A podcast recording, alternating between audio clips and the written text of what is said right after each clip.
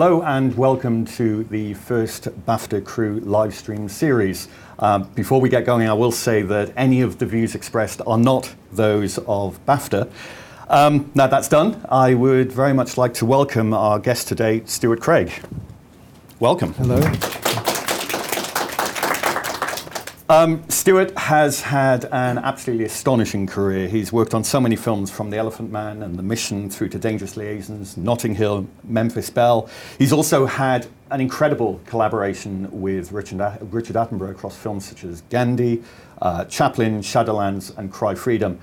And I would say, probably after J.K. Rowling and producer David Heyman, he is most responsible for the whole look, the style, and the world of Harry Potter. Um, having worked from the very first film to the very last, and also been involved in the Harry Potter Warner Brothers tour as well, in, in sort of creating that world. Um, he's been nominated for 10 Oscars. He's won three. He's been nominated for 14 BAFTAs. He's won two. He's won four Art Guild Directors Award, including a Lifetime Achievement Award. And let's start by go, going back right back to the beginning. Um, why did you want to become a production designer?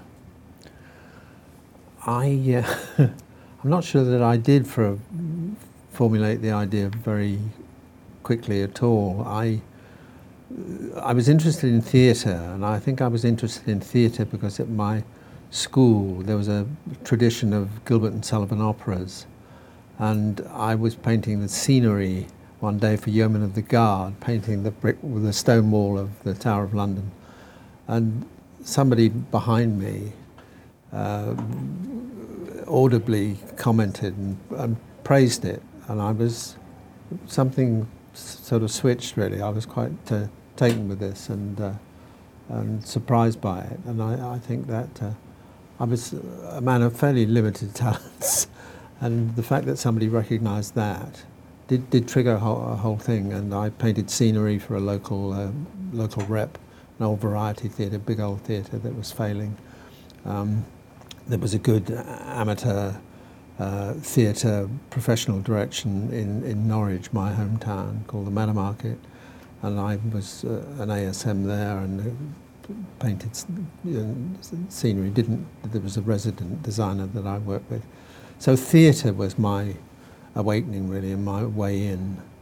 And the I went to art school to did a fine art course, and um, the uh, the way forward was to do a postgrad at the RCA, and they had a film design course, film and television design course, which I signed up for, and I d- did it because it was just sort of expedient. It was uh, used my theatre experience as a kind of qualification for that. So I didn't make a beeline for cinema um, once in it, I thought, well, this is rather fun, and I get paid for it. So, and you, you said you came more from a theatre background, but were there any specific cinematic influences over you when you were young, and as you began to develop your career in film, were there sort of either people or films that you looked at and thought, yeah, that's that's pretty good? People, especially, and, and designers, especially. Uh, the um, the, the, the chap who really became my mentor was John Barry. John Barry died tragically at 43 years old uh, of meningitis, and he,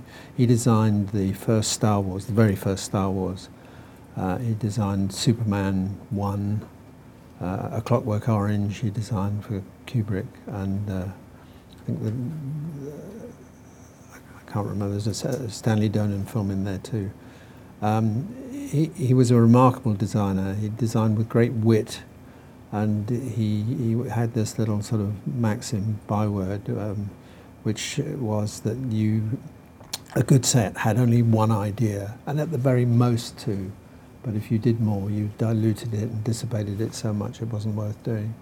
And I, that stuck with me, resonated with me. And, uh, and as your career has developed, have you I remember seeing Thelma Schoonmaker, the um, editor, talking and, and, and, saying that, like Martin Scorsese, she will go back and watch a whole group of films before seeing, uh, before working on a new project for inspiration. Have you ever done that, or do you feel that you get your inspiration is the script and you work from there? Yes, mostly. I have. Uh, I think many more people than I within the art department acknowledge John Bryan, who was David Lean's designer. Uh, for Oliver Twist and Great Expectations, and they're very expressionistic, uh, ex- expressionist films, and uh, they have great power in the. I mean, they look, of course, they look dated, and uh, but they have a great strength and uh, something to impart, I think, and uh, I certainly look there, uh, as I say, as do many other designers. But uh, and let's talk about collaborations. First of all, with the director. Obviously, you're someone who, for whom the bulk of work happens in advance for film starting, creating these worlds, um, and then overseeing their construction. Do you have a, a, sort of a preferred method of working in terms of preparation and, and working with the director in advance? I like to, I, I hate to go to a meeting without having read the script. I'd like to have, have a drop on it, really. I, um, I like always in, in, in the work and in, in, the, in the process that we adopt, like to have something to offer um, rather than just start with, with a brief, with an instruction. Like to take something to the very first meeting and like subsequently always to, to any meeting to take something in with me rather than just listen. Um, you, the different directors have obviously vastly different styles and, and, and one has to adapt and learn how to address a director and you know what his preferred process is and so on so, so uh, I've worked with quite a range of people. Yeah. Uh, uh, David Lynch was fascinating. David Lynch had a rather, um, ab- I suppose, abstract approach to it all, to the process really, in that um, he would be concentrate most intently on peripheral things like sounds, the sound design was hugely important to him, and Alan Splet was a sound designer that worked with him extensively. And he would address these peripheral things seemingly more than he would address the actors, or more than he would, it would demand more of his attention than the actor's performance almost. And I guess you can see that in all, in all the David Lynch films, but uh, I think rather surprisingly in the, in the Elephant Man. Let's let, us let us actually stay with the Elephant Man a moment because to come back to what you were saying about having one idea, two at most, and I don't know if any of you have watched the film recently, but the, we have an opening or very early stages of the film. We have this amazing circus sequence, but following on from that, and it taps into this idea of creating an atmosphere and, and, the, and the sound design. Um, you have shots of side streets and um, guys working uh, like very industriously. Yes. Um, and it, it struck me watching that film that it's very dank and dark, and you've created a very perfect whole world of this kind of specific view of Victorian England that is still very Lynchian. Um, how much freedom did he give you in terms of the creation of this world? Because it is recognizably Victorian, but at the same time, it still has this very different slant. Yeah. Not, not much, I suppose, is, yeah, is the answer. He was, you know, he, he was art school trained. He was incredibly interested in, in the visual aspect of, of, of the movie. Um, and we, we learned, it was terrific. It was very rewarding. We, we just conducted a tour together. We went to the London hospital where the, the Elephant Man was incarcerated. Um, we, the keeper, the, there's a museum there of, uh, which includes the Elephant Man's part of his skeleton um, and the, the famous cap of the, the, the mask. Um, and a, a, man called Mr. Bunn who, who guarded very seriously and very strictly the Elephant Man's reputation. I, I, think, I think the history of the exhibit in the museum there is, is that it had been, people came for the kind of shock value to see yeah. it. And he was very protective, rightly so, and thought, thought this was disrespectful, really.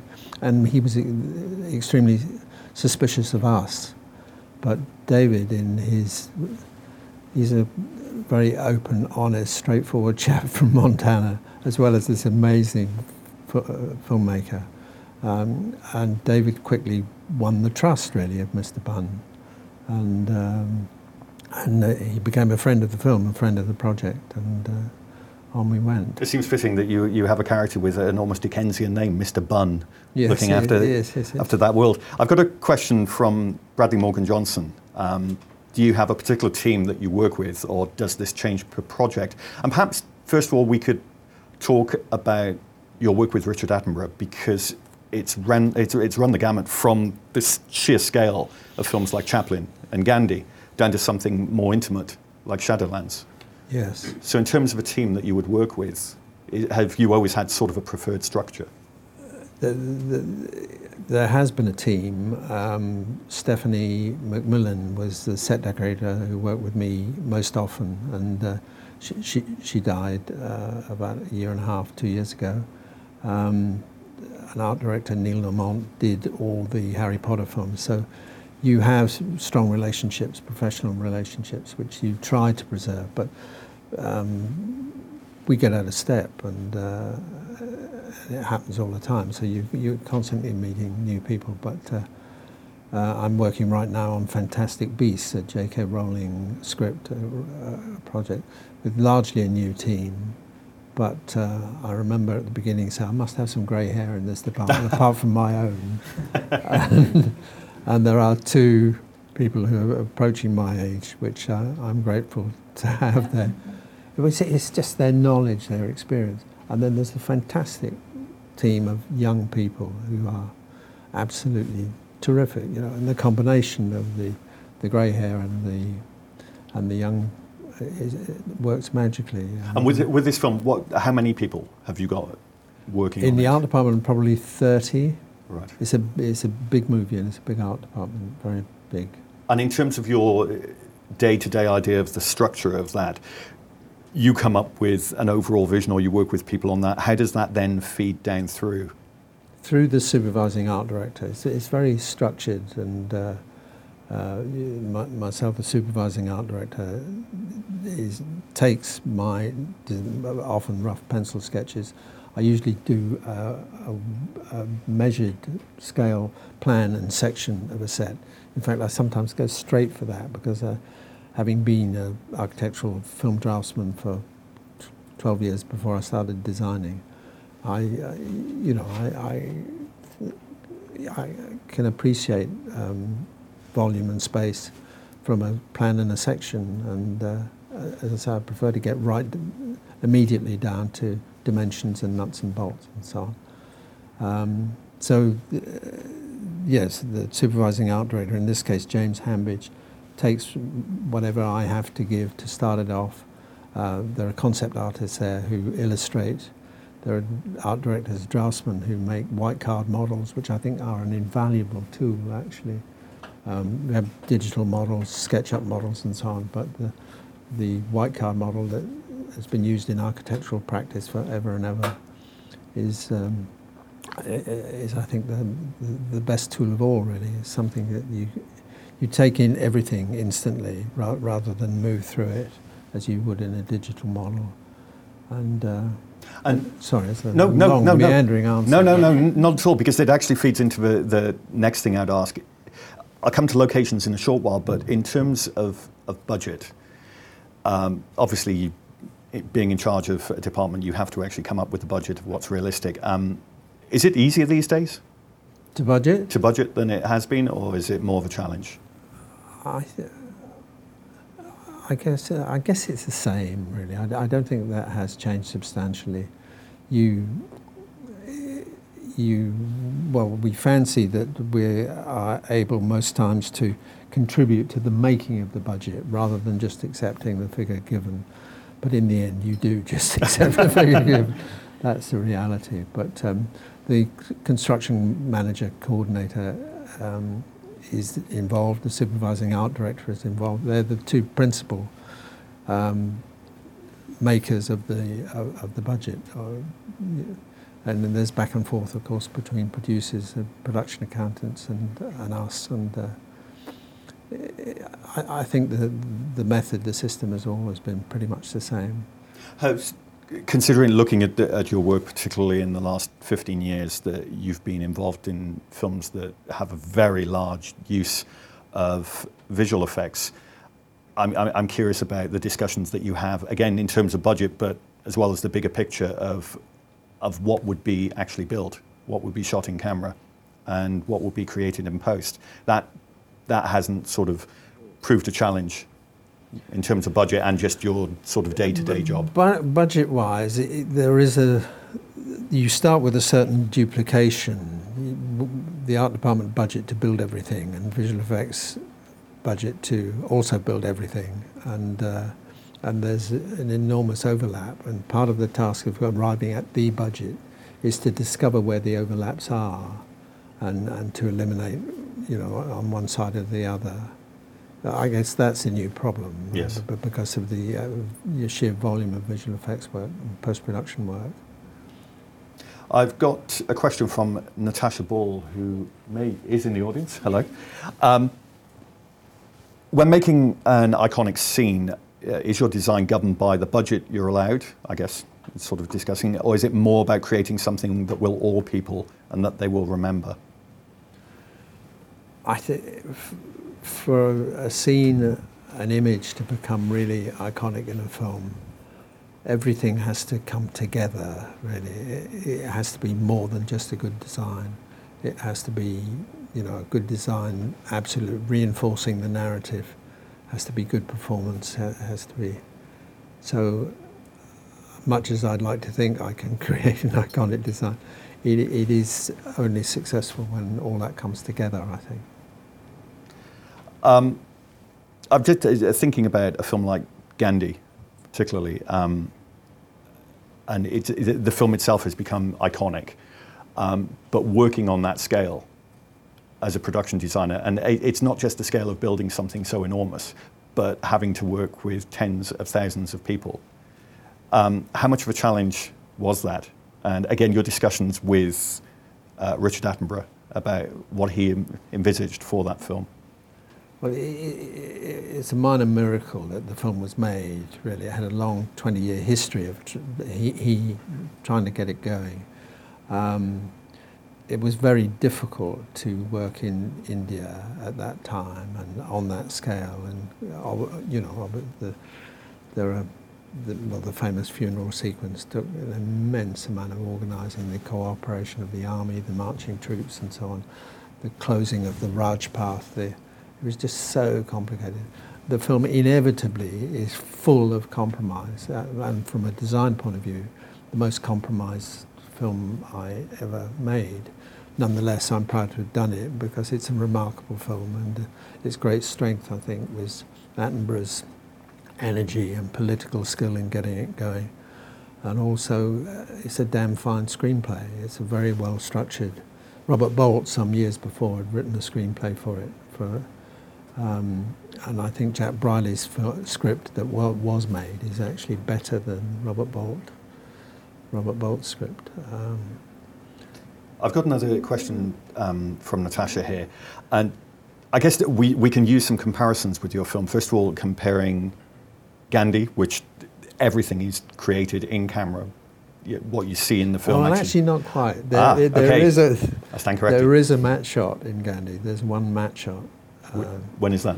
And uh, it's during the funeral, and there was a celebration of Gandhi's birthday.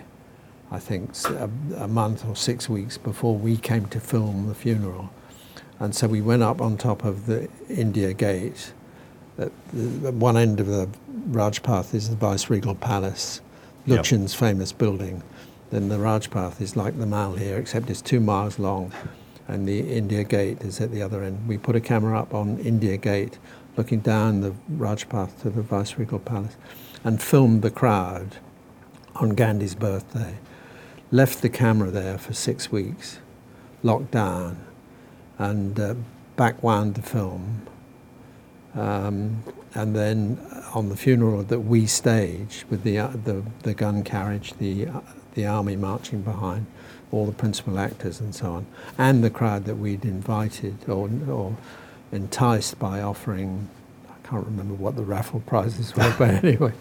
Um, so our own crowd on the, uh, on the day we staged his funeral came and joined the crowd that we used before, if you see what I mean. Right, yes. So, so there is a composite image there, two different shots on two different days.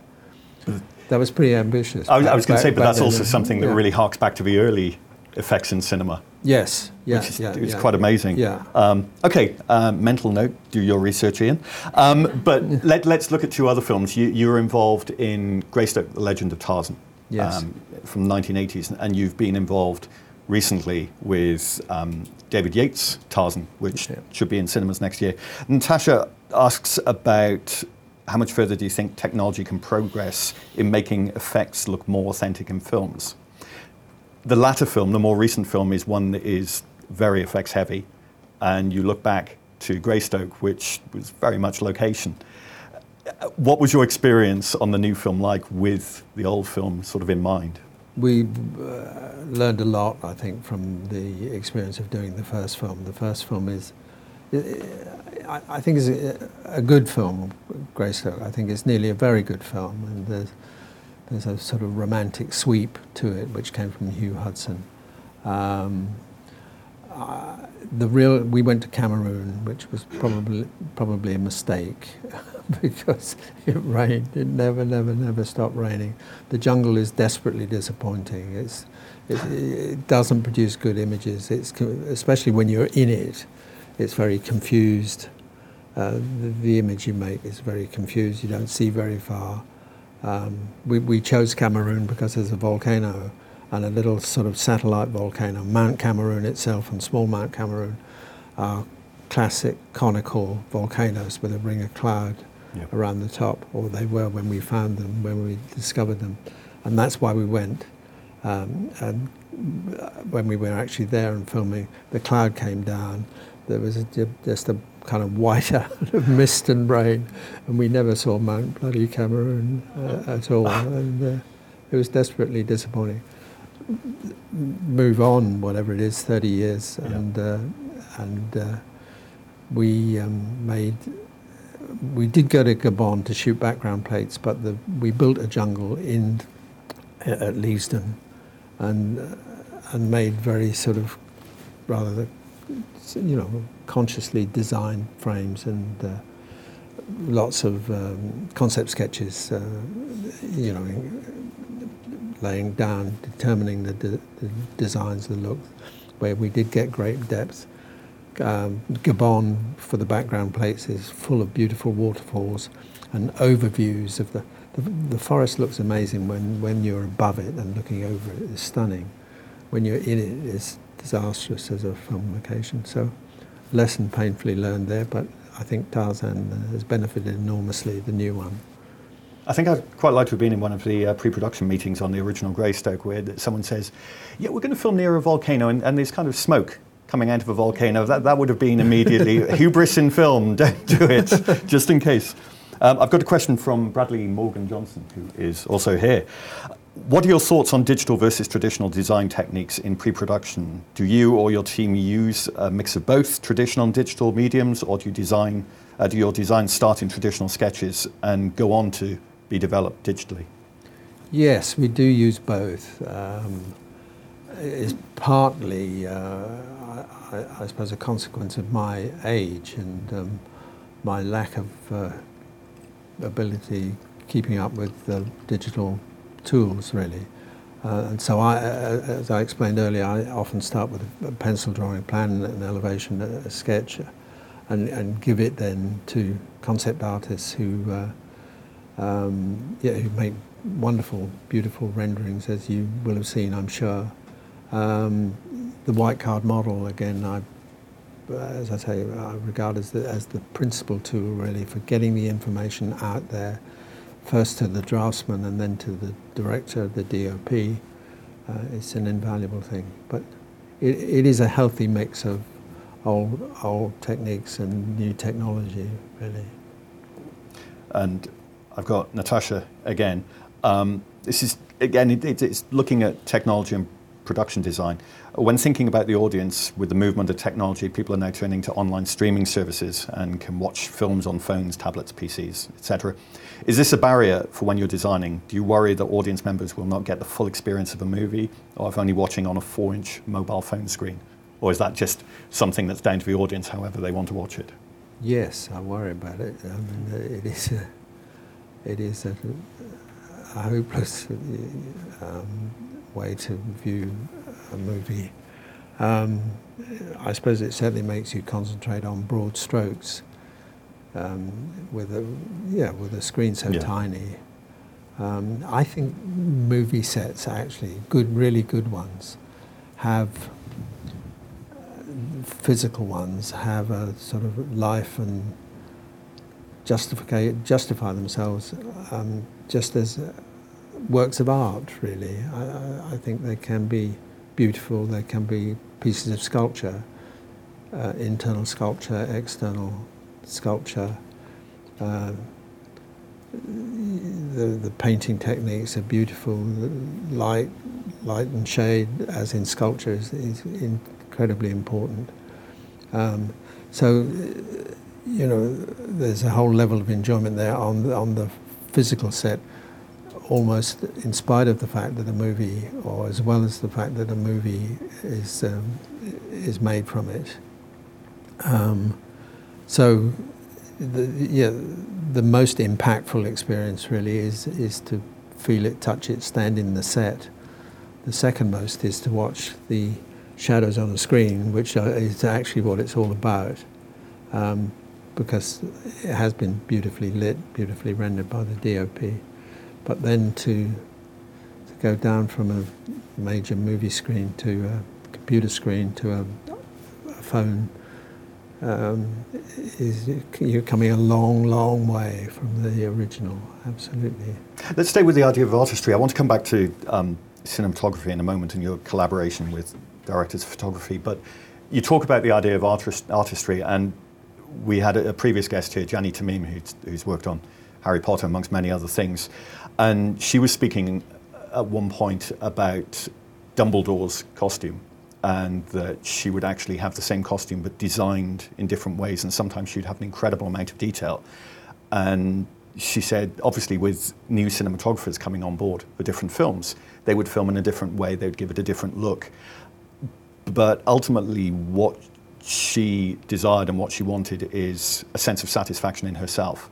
That even if the audiences didn't see something, Yes. she knew it was there. Do you, do you feel this? You, t- you talk about artistry. Do you have this sense that every detail has to be right for you to the point where even if it's not picked up, it's, you know it's there? Yes. Uh, yeah. You d- design for yourself anyway, don't you, really? I mean, ev- everything is for yourself. Uh, I think you, you, you cannot. Um, you have to believe in it, you have to be fully committed to it, you have to do it, you have to be its judge and jury, jury uh, on the finished result. Um, so I, yeah, no, I absolutely see what Jenny means and, And- agree. And in terms of working with cinematographers, um, and again, on, because you worked on all the Potter films, you, you went from very, very, very different, or through very different visual styles. Yes. From you know, light at the beginning to getting increasingly darker. Um, talk about your relationship with cinematographers and the palette they're looking for and the discussions that you generally have. When the collaboration is, is full and frank and open and frequent, it's terrific. It's, the, it's one of the most exciting parts of the whole process, really, because together you can really do great, great things. You can do great magic. Um, not all cameramen are as communicative as you you might like. Um, I'm working right now on the new uh, fant- uh, J.K. Rowling Fantastic Beasts with Philippe Rousselot, uh, who did uh, Dangerous Liaison, or I, I did it with him, and uh, uh, Mary Reilly, a Stephen Frears movie we did together. And he's a great collaborator, really, really. There's a sort of simple humility in the way he addresses you and problems and so on. He's totally terrific. And the, the Harry Potter series, well, Roger Pratt was and is a good friend and was a great cameraman and uh, did Richard Attenborough films and uh, two of the Harry Potter films. uh, you just look for a good dialogue and a good. So again, it's sort of his trust in a relationship. Yeah. Also, the designer, of course, positions the the table lamp, the window. So in a sense, you set up the key ingredients of the lighting for him. So you you better do it with his blessing and his uh, his cooperation. But you do. You you can make him miserable or you can make him happy. Let's go back to. And he can make you happy or unhappy. Let's go back to the, the Elephant Man and working with Freddie Francis and working on a black and white film. Um, a while ago, Allan Starski, the production designer on Schindler's List, was over here and he was showing some examples of the palette that he had to create in order to work on a black and white film. Yes. Um, and again, it's coming back to the idea that, that you have an enormous amount of smoke in that film and mist and, yes. and fogginess of that period of London. But it's also luminous. And I'm just curious about how you had to t- take a reality and make it black and white and, and make it fantastical and how much of a challenge that was, and then working with Freddie Francis on yeah. creating that look. Fr- Freddie was there as uh, as the grey hair, actually. Uh, I and everybody else. David Lynch, Jonathan Sanger, producer, um, the uh, Terry Clegg, uh, executive producer at the time, myself. We were all in our 30s, in our mid 30s, and uh, Freddie was put there as a kind of safe the safe pair of hands uh, that we would all be guided by, and indeed were. Um, Freddie also had uh, fantastic uh, Sons and Lovers he did in black and white. I, I, can't remember the other, other, titles, but anyway, he very experienced in black and white. The Innocents. The Innocents. Jack exactly. Clayton. Yeah, yeah, yeah. film. Yeah. Yeah. Um, from the art department point of view, we painted everything, all the sets, rather monochromatically, not entirely without colour, but, but a very sort of grey, greyed out version of, uh, ju- just to be certain of the values and so on. Um, but it was it's largely in the lighting, really. The, it's not you don't paint the shadows. Freddie creates them, and uh, and uh, high contrast black and white is, is very exciting and. Uh, it, it, was shot in black and white. It wasn't shot as a colour film converted. It was there was a, one laboratory, Humphreys, um, actually using taking black and white negative at that, that time, and it's much punchier and con- more contrasty than colour film um, printed as black and white. I've got a question from John West. Um, actually, I'll, I'll do Neil Bradley's first because this is about challenges. Having worked on all eight of the Harry Potter films, what were the main challenges that you faced when designing, as he calls it, the franchise, not, not just the look of one film, but the whole world? Well, in the beginning, I think the American producers were the main challenge. um, one of, I was taken at one point to Frith Street in Soho and said, look, why do you need to build Diagon Alley? Look at Frith Street. well, it was it was really sort of dispiriting, I have to say. I was kind of rather fed up at that point with the, the lack of understanding. But uh, the, the main challenge on, the, on that movie, uh, and, and any movie really, is to, is to find to find the film, to find out what it should be, and so on. And uh, it's a film about boy and girl wizards in, in this sort of fantasy place, Hogwarts, which is invisible to Muggle world. And it's, it would have been very easy and possible to make it a rather whimsical affair, the design of the film. And by embarking on this journey, looking at real locations, considering how we might make it, it, it was not whim, whimsical at all, I think, really. I think it's quite sort of gritty and everywhere is quite real and uh, very deliberately so. The solidity, the of the whole thing is very evident, and uh, the magic grows out of this very s- seemingly very real place. Uh, and I think the magic is stronger because of uh, because it does emanate from this very, you know, yeah, very credible. And, and you've got so many sets uh, that you revisit, locations that you revisit throughout um, the the Harry Potter films, but they they take on a different look uh, Diagon Alley you mentioned, um, depending on what episode of, of the Harry Potter series you're watching. What were the discussions like about how the, again, comes down to his palette, how the palette would change? Um, did you physically have to make many changes, or was this something just down to the lighting, cinematography? Make changes for the DOP. Yes, Yeah. in terms of changing the set at any point as, Yeah. as the films got darker. Yes, we we did. As the films got darker, the sets got darker. Quite literally, got darker. We we did actually repaint Hogwarts to be grimmer. In, in the beginning, in the in the first in the Chris Columbus films, they're, they're films for very young people, aren't they? For 10, 11, Yeah. 12 year olds and so on. Uh, and the, the issues are, are ones that concern very, very young kids. And uh, it's only later we dealt with death and loss and loss of loved ones and so on. And that's when the sets were literally repainted. Um, in the in the beginning, there, because of locations used in Gloucester, Gloucester Cathedral, Oxford colleges, Christ Church College, Oxford. Um, it's all that very beautiful Cotswold honey-coloured stone, um, and that was the look of the early movies. And as I say, it got, we painted it darker and dirtier. And of all the sets that you created for Harry Potter, do you have one specific one that when you go back and look at the films, you think, yeah, that's pretty cool? Well, I liked, I did like quite a. I mean, uh, all you see in your own movies when you look at them are the mistakes, actually, the things that didn't work. But I did enjoy uh, a few different ones. I, I think the the Gryffindor common room, I think the Gryffindor dormitory, I think the dark arts classroom, and I think Dumbledore's office. They were all the homes of the principal characters, and they reflected the nature and personalities of those characters, I think successfully. And uh, I suppose the one that gives me perhaps the most pleasure is Dumbledore's office.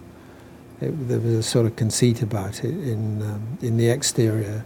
You notice the big conical uh, building to the right of the Great Hall has three little turrets on it, each one cantilevered off the bigger one in front of it, if you see what I mean. So it's Yeah. a great big roof, and then these three little turrets cantilevered one off the other, almost defying gravity, but not quite, just about possible. Um, and the, the three little circles became in Dumbledore's office, yeah, three, three room-sized circles.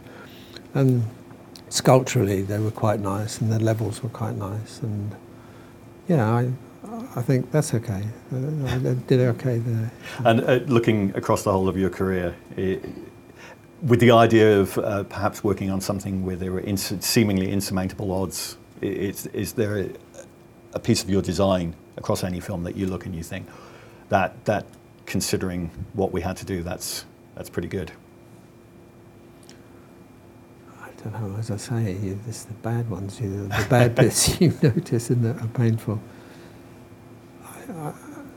I, guess part of the reason I wanted to ask that is just in terms of, you think if any of you have seen um, Richard Attenborough's Cry Freedom, and the opening is this astonishing sequence. It's almost documentary style of a, um, uh, one of the shanty towns uh, um, outside of Johannesburg being ripped down.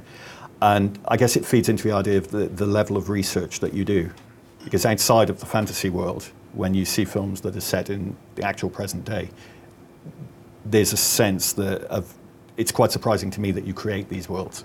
yes, It's not just something yes. that you find and then you tear Yeah. down. Or that, that was that was pretty successful. That that particular thing.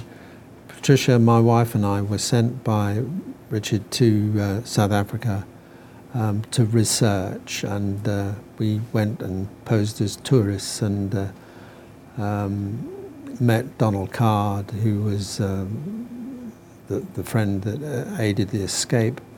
Um, we were interested in Hippo, those big armoured police vehicles that, which have the extraordinary sort of V-shaped under, underside to deflect bombs and so on.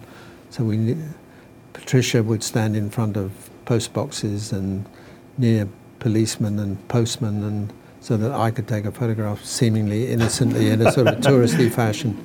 And we were there what, a couple of weeks, maybe less. And uh, accumulated this key reference, and one of the places we went to the fringes of was, was Crossroads, which is that's that shanty squatter town really, yes. that is demolished at the beginning of the film, um, and that was a frightening and invaluable experience.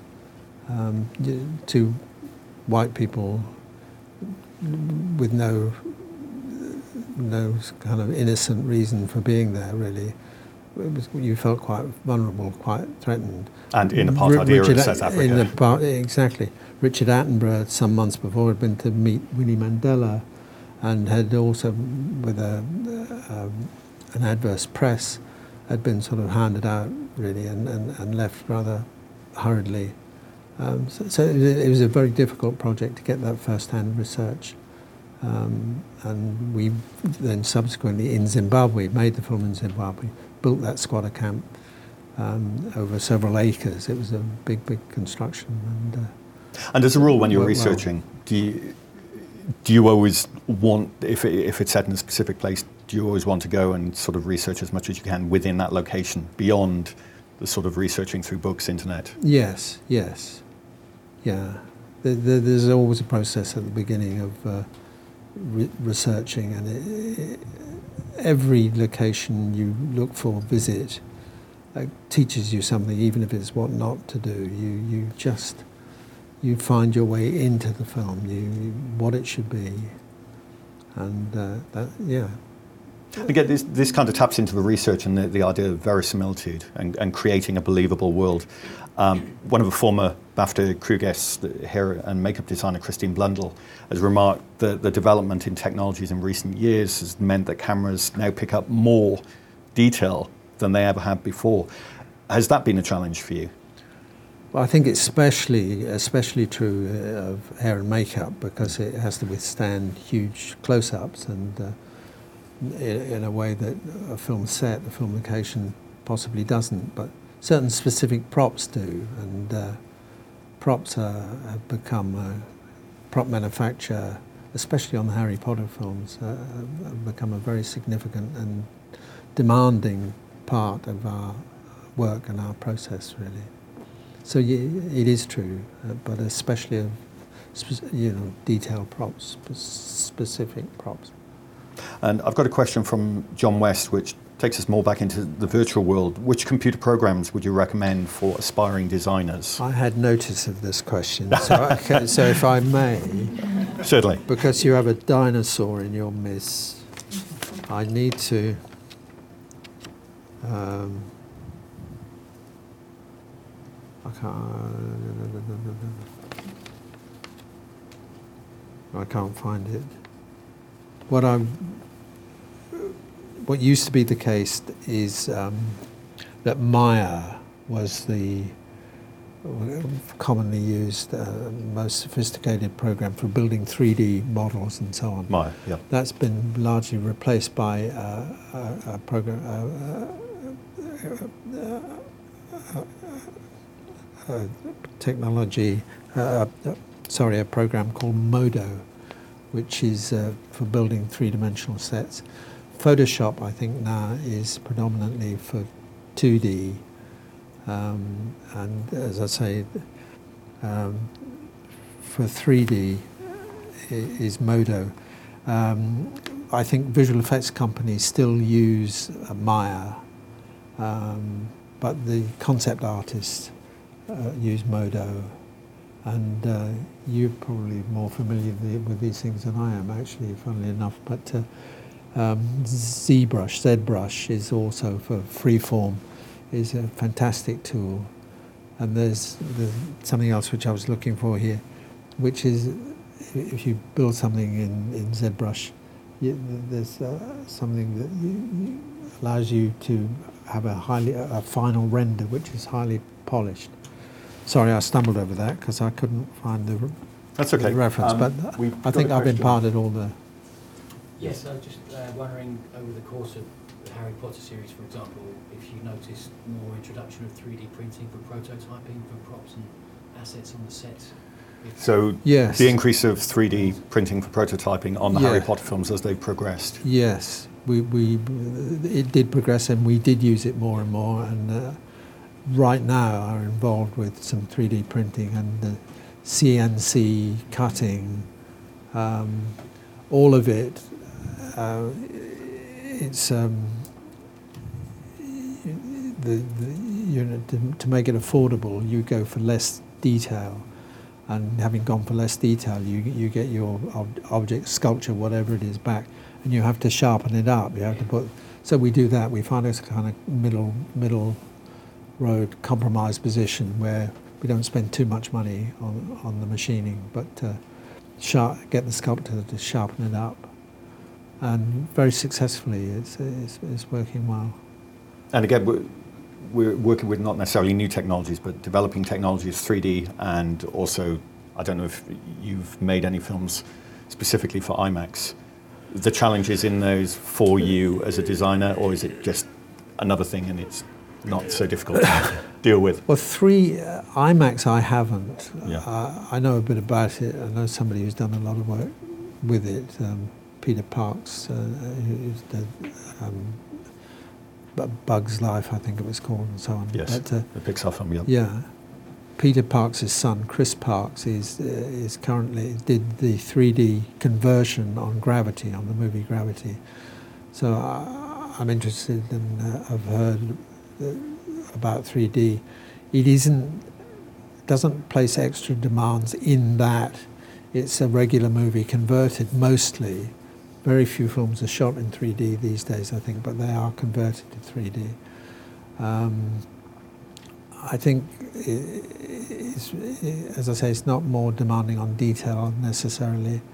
I think it's changing. I think, as I understand, I think it was, you know, used to shock and uh, to thrill, um, but in a fairly um, less than serious way. I think what is much more interesting is to make a film of talking heads. Uh, but I think of old Sven Nykvist, Ingmar Bergman's uh, cameraman, who said, uh, two heads in a teacup, that's my game. Two heads in a teacup. And it would be great to make a Nykvist type film with two heads in a teacup in, in IMAX or, or shoot it in 3D. I guess that, in a way, that that's the most interesting. When when 3D was in its early stages uh, in the 1950s and was seen as a gimmick, that, that that's in a way what Hitchcock tried to do with Dial M for Murder. Yes. Of, of take 3D into a domestic situation. Yes, yes, Just yes. everyone knowing that knife that kept coming out towards the audience was going to be used at some point yeah, in time. Yeah. In terms of Harry Potter, it, it, it, didn't have any impact then as you progressed with the films into 3D. There wasn't any demand did, on you to create we something. We didn't make any concession. We forgot about it really, and uh, and, uh, and it was done afterwards. And I think uh, right now on Fantastic Beasts Chris Parks, eh, um, having done or doing Tarzan and having uh, done um, the sorry the right. the film I just mentioned. Uh, Sandra Bullock in space. Oh, uh, Gravity. Gravity. Yes. Having just done that, um, is hired already to as a consultant on Fantastic Beasts. So it is being considered now. It is. So staying with the idea of technology, but let's look at the bonuses, you know, the, the good things of it. In your career, which has moved from working with film, 35mm film, moving into digital, um, what do you think has helped the most, you specifically in your role? I think uh, it's a cameraman question, isn't it, really? I, I think y- you can deal with much lower exp- exposure in video video cameras uh, than movie cameras. Uh, digital video uh, has yeah far more flexibility and low light situations. Uh, so I, I, I think the essential difference is there. Design wise, other than that, uh, and which is, becomes apparent in your collabor- collaboration with the DOP. I don't think there are any adjustments uh, yeah. made, really. I don't think so. And, to, and not just looking at um, visual effects and, and sort of more visual um, technology, but generally uh, across the board over the last 30 or 40 years, what challenges do you feel are still there now for, for anyone who's sort of entering the industry as a production designer? Sorry, the, Challenges. the introduction again. Uh, challenges with your experience over the last couple of decades, what challenges do you feel are still in place for production designers, for anyone who's coming into the industry now that they should be aware of? I, and- I think the relationship with the visual effects department, I, th- I think there's a there's currently an ongoing lack of resolution there, that, and it needs to be resolved. Um, and it is it is couple of things. It, it, it is that the designer needs to retain control of the look and design of the film. And the reality is, on the, at the end, the designer finishes at the end of principal photography, and the whole post-production process carries on without him. And your design is radically affected, of course. Um, the only way I've found of on Harry Potter, it wasn't a problem because I was there on the next film as the post-production was happening on the previous film, and collaboration, continued collaboration, was easy but uh, it's not always possible. Um, it's uh, not a bad idea to volunteer your consultancy services for free. Nobody seems to mind that if you go into um, Uh, would you? Would yeah, you? But, but that the two departments need to integrate. They, need to become one eventually. It is um, there's the sort of competitive than and us element to relationships.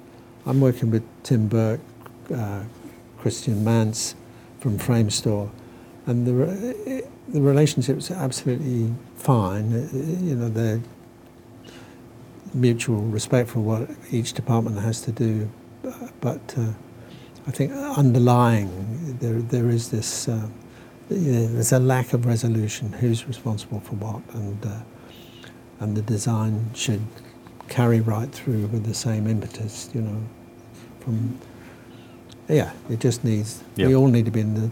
Just to have every have the two departments on the same floor in the same office block would help. and have you worked on any films where previs has helped you a great deal, or is that just something that again uh, exists in parallel? No, no, it helps a great deal. It, uh, it's, it's used almost. It's used for major action scenes. Um, yeah, you, you you wouldn't use it for two people uh, at a table, um, but you've been used extensively now on Fantastic Beasts Yes. and was on Harry Potter.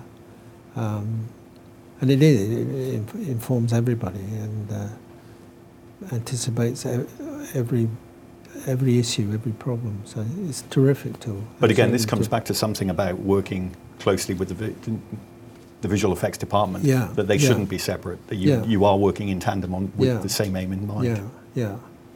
There are, there are different concept artists. There, uh, there are guys who work directly for the art department, and the art department hand on the concept work to the visual effects department, uh, and in the hope that they, you know, recognise it and carry it out, and in good faith and retain this, the spirit of it. But uh, Framestore, Double Negative, are now establishing art departments um, and offering a complete service from design to completed shot.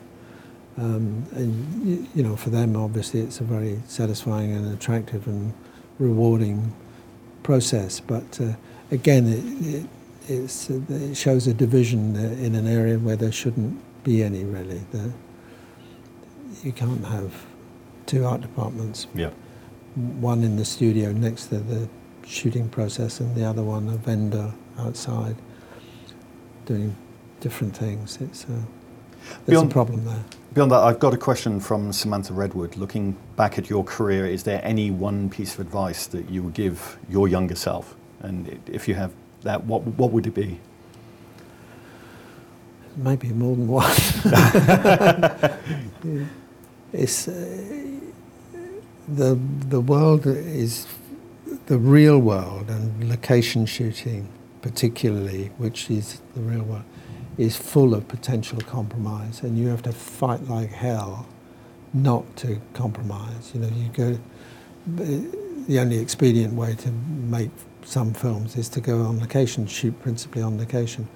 Locations are full of uh, um, ex- extraneous detail that you don't want, that don't tell your story. Everything must tell the story, and you must get rid of everything extraneous. And on location shooting, you must spend most of your time and effort taking things out, stripping things away, and reducing it to the one thing that took you there in the first place. Um, that's one. The, what would be another was stand up for what you believe in. Producers and accountants want to hear good news, and uh, but it's your job to defend the idea and give them, yeah, give them as handsome and strong a movie as you possibly can. And you, you're each fighting your corner. It's their job to fight you and, uh, you know, keep the cost in check. It's your job to fight back and gain as much as you can to deliver. It's a tussle, and Yeah. you, yeah, stand up and fight. This again is another question from Samantha. I guess it follows on from that. Is there a struggle over any one design where you, if you had the opportunity to go back and say, oh, I'd- I'd like to do that again? Oh, there's lots of those. yeah, there were lots and lots on Gandhi, as we, we've already touched on, just because it, it was so ambitious and so on. But uh, I mean, even in Dumbledore's office, which I, you know, said I liked very much, there's behind his desk and his throne-like chair, you see uh, the room underneath a balcony and the room above. But the, the face of the balcony, the fascia, is a great, horrible leaden lump of nothing, and it's right across the centre of the image, and uh, it's upsetting to me anyway. And do you find that the, the passage of time, you, you were saying that when you look at a film or you think about a, a certain sequence or a design, you always find the faults in it. Do you find the passage of time makes it much easier? No, twenty years. take some time to think about that. Thirty years later, God damn it, the bloody thing's still there. You know? Um, I think we are, unfortunately, now out of time, so can you please join me in thanking Stuart Craig? Thank you.